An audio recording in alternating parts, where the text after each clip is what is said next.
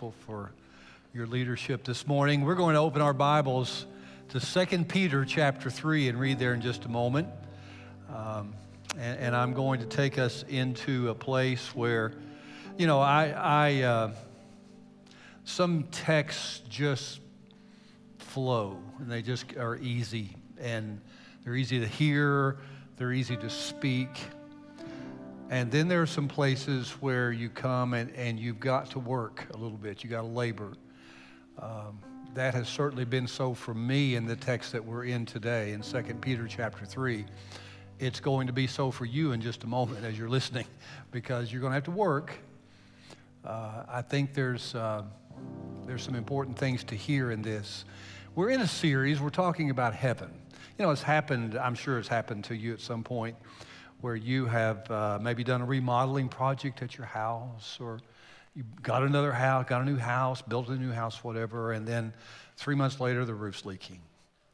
Or, you know, the thing that you fixed in the bathroom is broken again. Or, you know, and you just go, you know, there's something wrong with this world. Nothing's permanent, nothing really works. You know, you just can't you just can't get to the place where you can just put your feet down and go, okay, I'm home now. This is okay. Everything's breaking down. Everything's changing around us, you know. Uh, world leaders are rattling their sabers and threatening, you know, with, with nuclear weapons. And we're just going, this world, oh, the old song is not my home. I'm just passing through. Well, that song is partly right, partly wrong. And I want to talk about that today for just a few moments. I want to talk about the home that God is preparing for us, where there's not going to be leaks, there's not going to be things breaking down, uh, there's not going to be warfare, there's not going to be sin, there's not going to be illness, there's not going to be death. None of that in the world that God's creating. Let me correct the old Southern Gospel song. I love it and I've sung it. This world is your home, but not the way it is right now. And that's one thing that I want to kind of turn on its head today.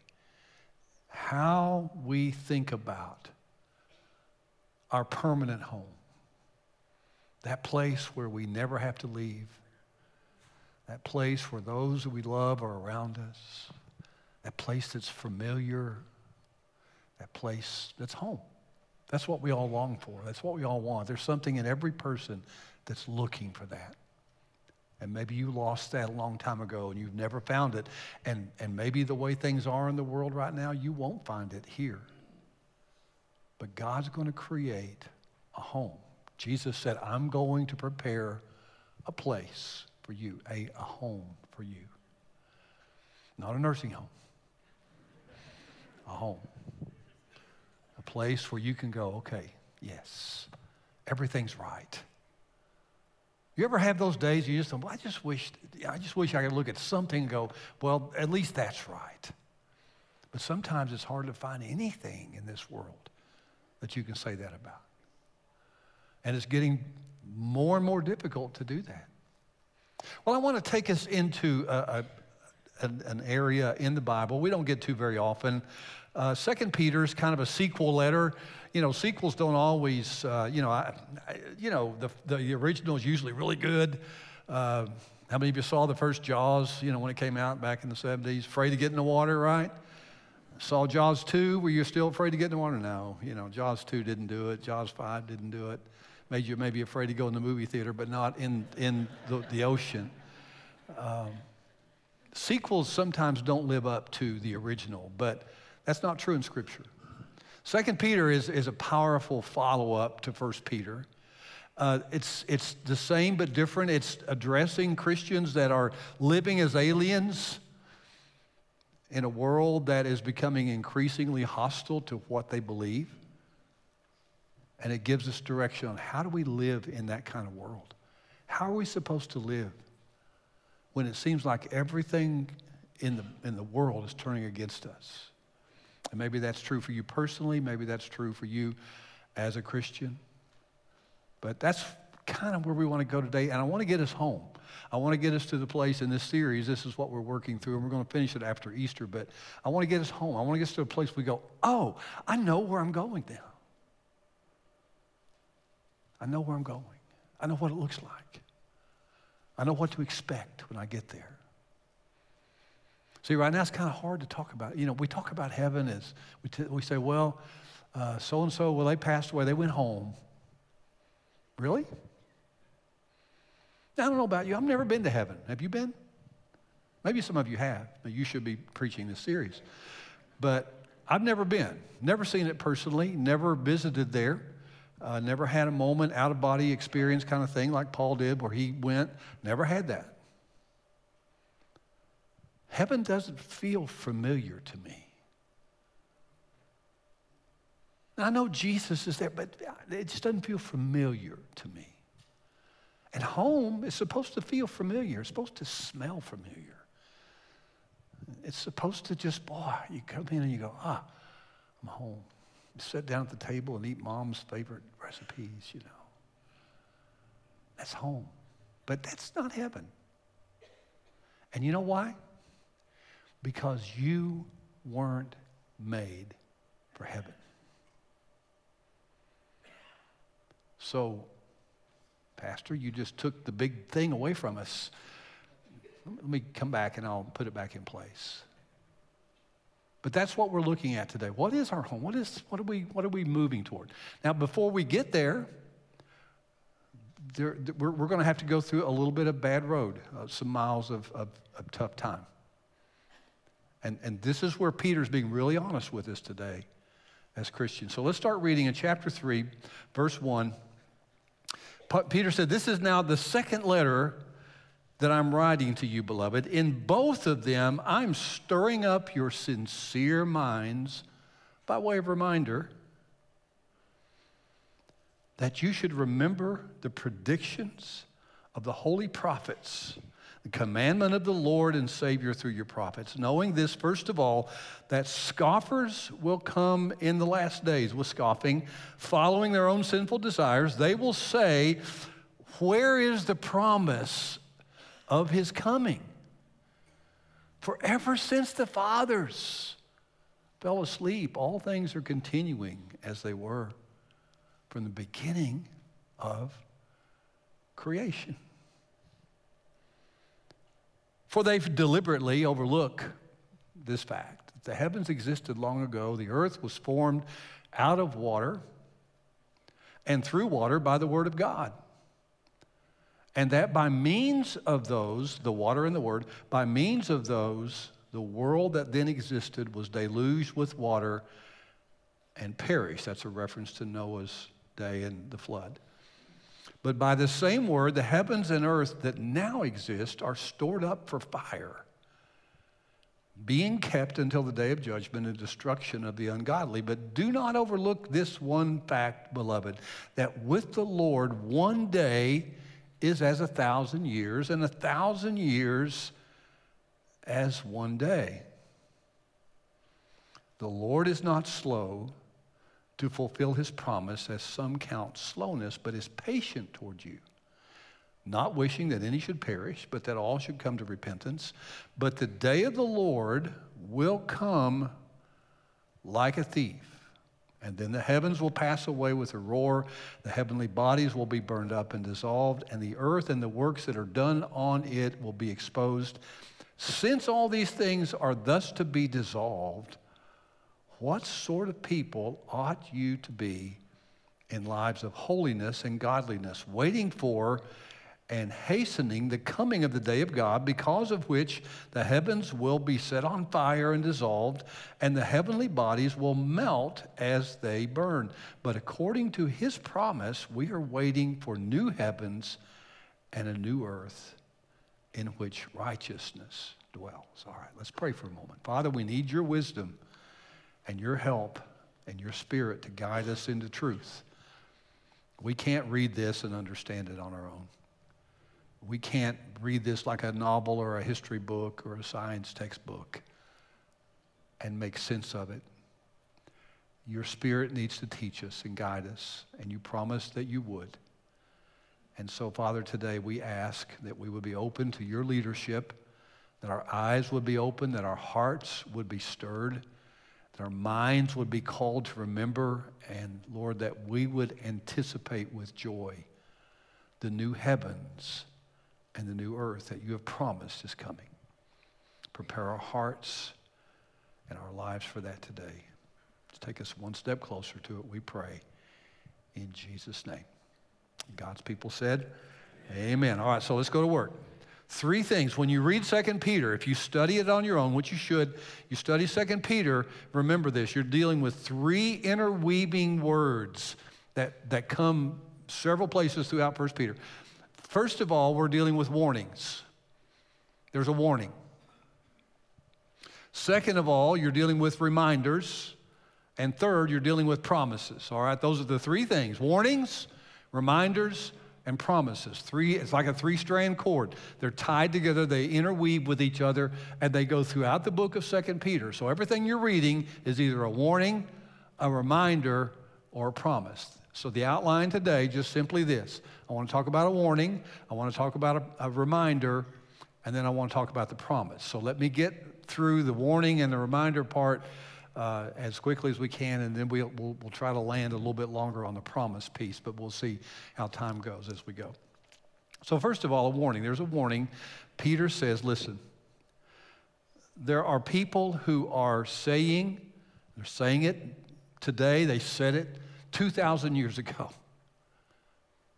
Okay, Peter, you, you, you talked about this second coming of Jesus. Where is it? Where is it? The people in Peter's day, the false teachers in Peter's day, were teaching that Jesus had already come. It was a spiritual return. Jesus had already come, and there's not going to be a physical return of Jesus. But Peter was standing on the hill outside of Galilee after Jesus had been resurrected on the third day, physically walked on the earth for 40 days, and then at the end of that time stood on the, on the Mount of Ascension. As he stood there, he was taken up into heaven in front of them. They were watching as this happened. And then an angel spoke and said, Men of Galilee, why do you stand here looking up into the sky?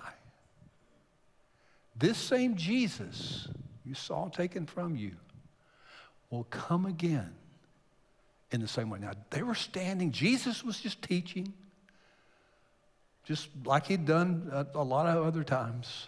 And they're listening. The guy was resurrected. Listen, somebody comes out of a grave and they come and say, I want to lead a Bible study. You know what? You show up, right? yeah, I think I'd like to hear what you have to say. So they're, they're all there and they're listening. And then suddenly he just starts going up. I mean, first you kind of go, whoa, whoa, whoa, what's happening? And it just goes up until they couldn't see him anymore. And then the angel said he's going to come back in the same way. It's going to be unexpected. It's going to be physical. Jesus' return is not going to be spiritual, it's going to be a physical, bodily return. That's a huge thing to hang on to. But the scoffers were saying, no, no, no, no, that's not going to happen. What you're talking about, Peter, you're, you know, you're crazy. You're, you're, you're remembering wrong.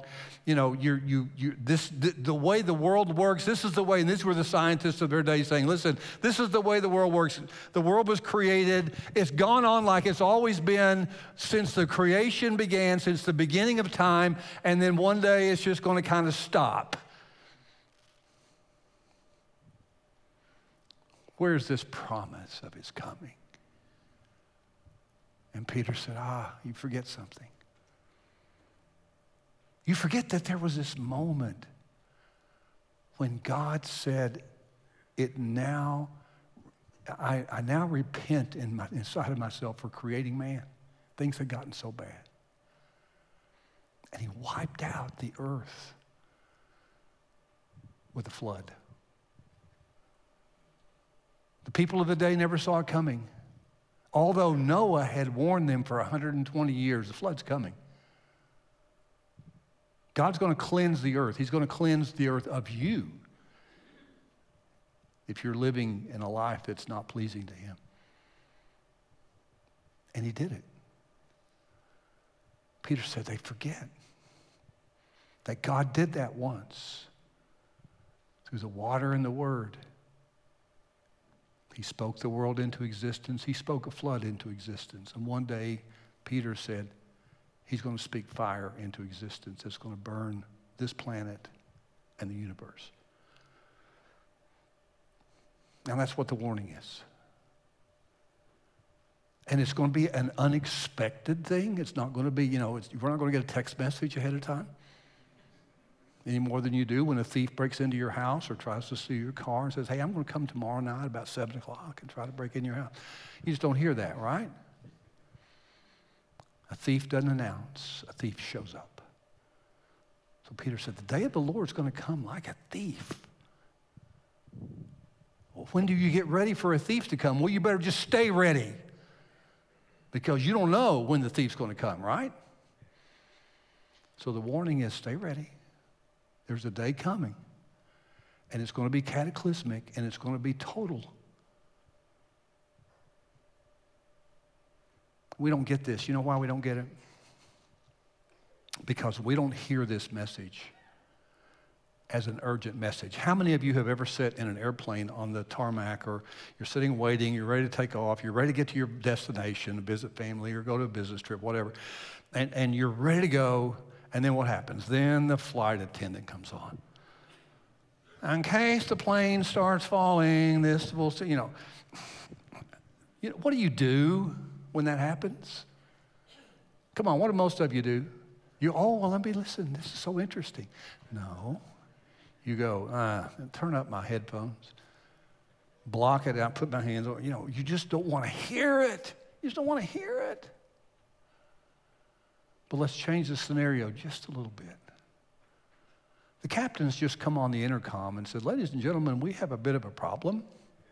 We have lost the right engine on our plane, and the plane is very quickly going to begin to make a descent, followed by a very rough landing. The flight attendant now has a word for you. And now the flight attendant comes on and reads the very same message, the very same words, the very same voice. But you're taking notes this time, aren't you? What, is, what did she say about this thing falling down again? What's this? You know, where's my cushion? Now, what's the difference? Now it's urgent. You know what we lose when we think about the coming of Christ? the urgency. We know the words. We know that we know the, we know the outline. We know what's going to happen. Where's the urgency? I'll be honest with you. I've preached for 41, 42 years now. And when I preached on the second coming of Christ 40 years ago, I did it a lot more urgently than I do right now. What happened in the meantime? life. And you just go through, you just drone through life. You just move through every day is the same day, over and over again. And we forget the urgency, don't we? How many of you would have to admit, you know, there was a day that you took this a lot more seriously than you do today? I just admitted it to you as your pastor. I know what happens to us. And just like Peter said, what happens? We forget. So that's the second thing. We need a reminder. We need a reminder. Peter said, We forget what God has already done. We forget what God has already said. We forget. We just, it's there. We just can't find it. We don't, it just isn't something that meets us every day as an urgent thing. So Peter's trying to push this up into your brain at a place where it's going to be a little bit, a little bit more urgent for you to deal with. Because you know, the, the, the reality is, folks, and here's what we don't believe the plane is going down. All you got to do is look out the window and you see that. The plane's going down. The world's getting worse. We don't want to talk, we don't want to talk about things like judgment and the wrath of God being poured out on the world. Oh, why do we have to think about that? It's, it's such a terrible thing. And you know, and, and I've had people tell me, well, listen, if God, if God judges if God's a judge, if God judges me for my lifestyle, if God, if, if God's going to burn me up because of the way I live, I can't really worship a God like that. Let me, let me ask you, let me, let, me, let me change the screen for a second. This past week, our, our community went through a horrific thing again. As the headlines around the nation and probably around the world uh, were focused on the trial of a 14 year old young man named Aiden Fucci.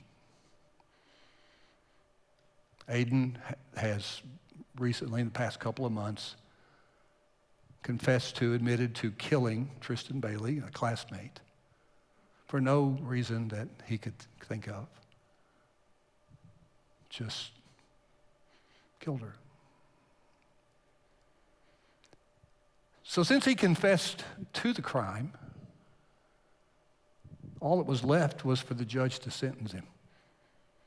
And the judge did. And they sentenced him to life in prison.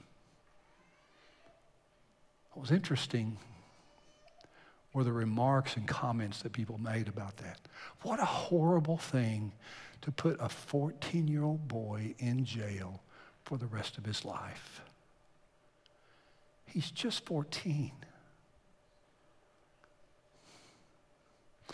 So let's imagine for a moment a judge, a different judge, looked at this case and said, okay, listen, the young man's 14. 14 year old, your brain's not even developed, you know. He didn't know what he was doing. So here's what I'm going to recommend I'm going to recommend that his parents bring him home, ground him for three months. Take his cell phone away from him. Don't let him play video games. Give him a stern talking to. And don't let this happen again. Let me ask you this How quickly would you want that judge dismissed?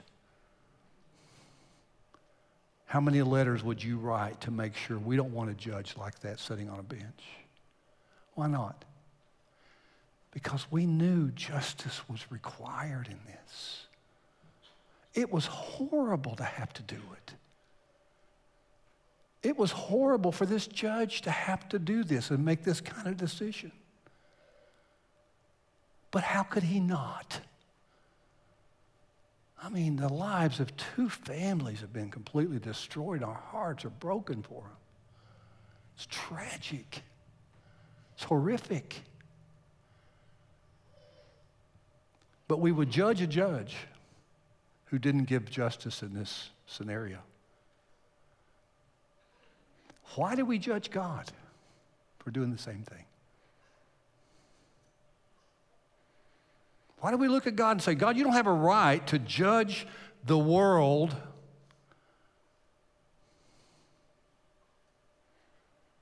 He doesn't. Could he be God if he didn't? Yeah, God's going to judge. Yes, God is going to bring fire to this world. What did God save you from when you became a Christian? What did He save you from? He didn't save you from a bad self-esteem or a, a lack of a lack of you know peace of mind.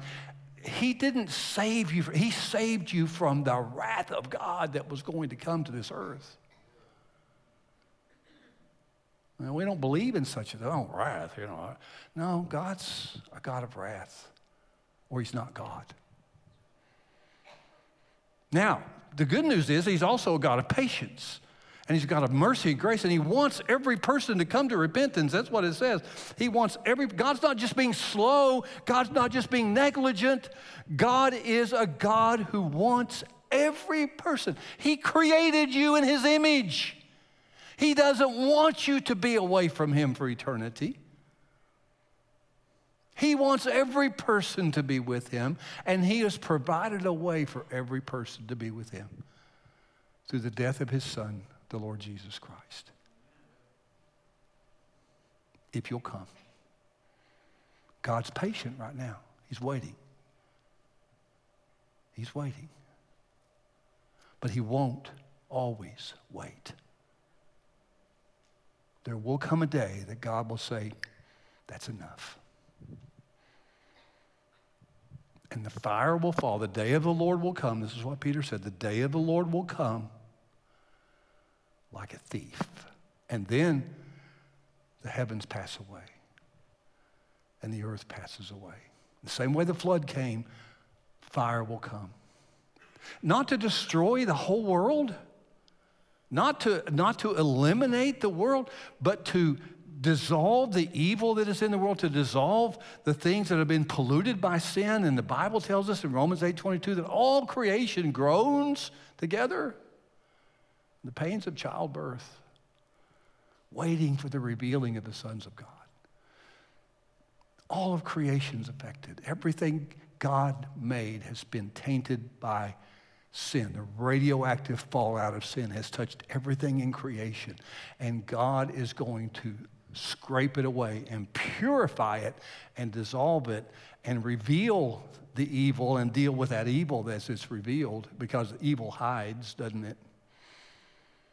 And he'll reveal it and then take it out of the way, and then the last thing will come to pass the promise.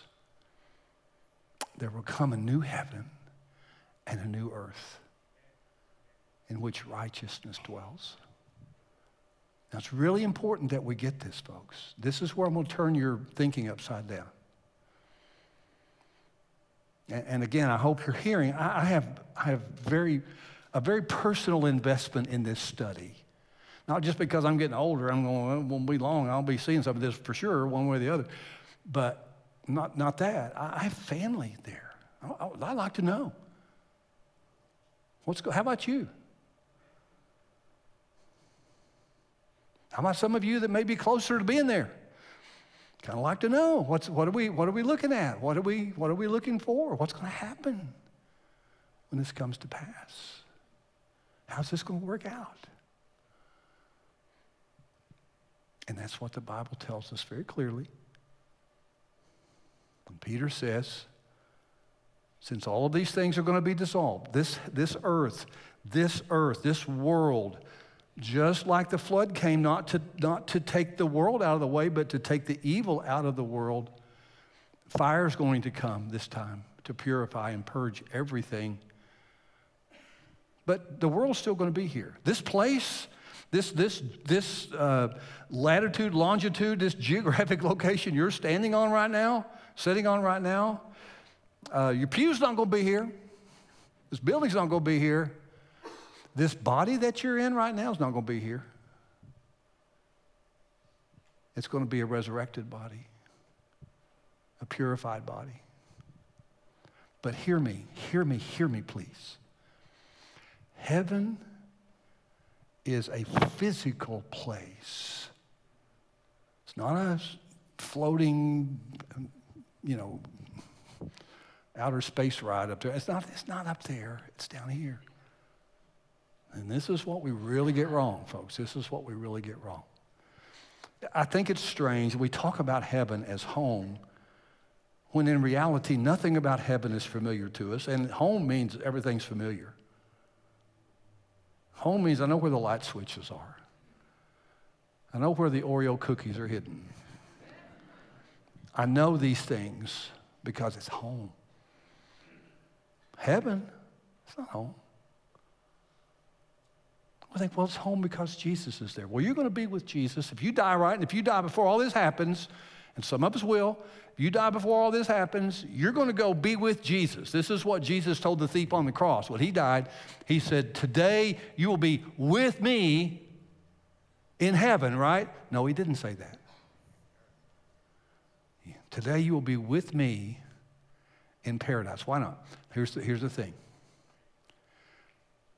because you and the thief and the cross are going to go to heaven at the same time. Wait a minute. I thought he died. He did.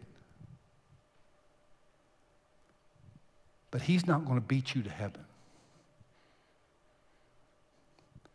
Every Christian is going to walk onto the streets of gold in heaven at the very same time. Here's what's going to happen. The Bible told us already, we read this in Revelation, that heaven, that, that the new Jerusalem, that the capital of heaven, if you would, is going to come down from heaven onto the earth. Why is that? Because God's going to live with us on this new earth. This is why it has to be purified. This is why it has to be filled with righteousness. God can't abide sin. God will not, will not, he will not walk and live in the presence of sin. So he's taken the sin out of the way so he can live with us. And you get a resurrected body, you get a new body, just like Jesus' body. You can walk through walls, you can eat fish or McDonald's hamburger, whatever, whatever is going to be in heaven, I don't know. You can eat, and it doesn't like fall to the ground because you're a ghost. You're not a ghost. You're a body. A perfect body, a sinless body, a death free body, an age free body, a disease free body. You get all that. Why? Because God loves you. He's good to you. He created you. He said, You're beautiful. He's going to bring that to pass in heaven. Stop worrying about how you look right now. It doesn't matter. It's all temporary.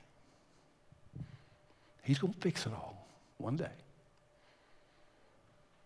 And you get to live in this perfect place, in a perfect body, with a perfect Savior forever.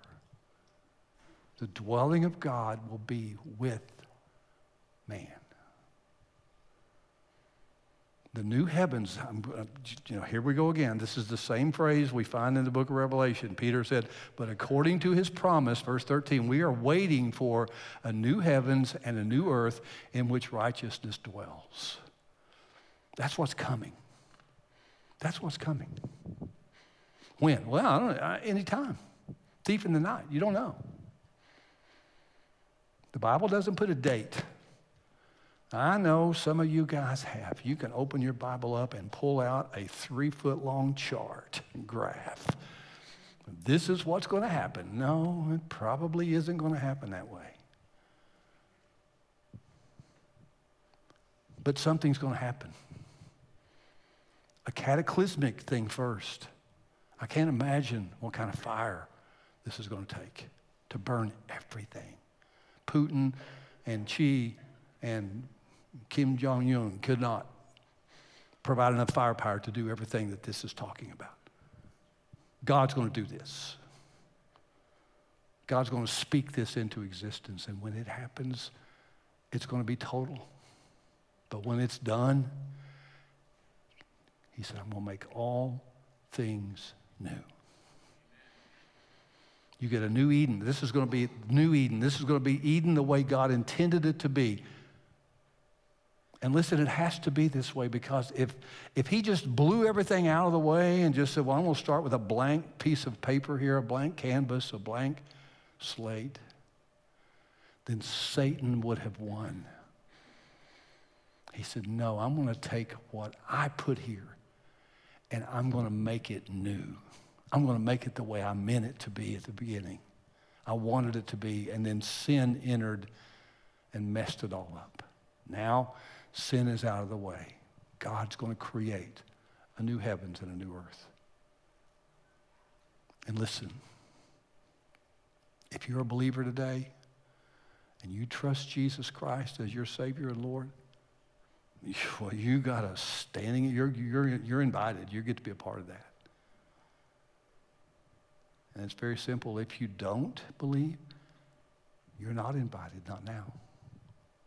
But God is patient. God is waiting. God wants you to come.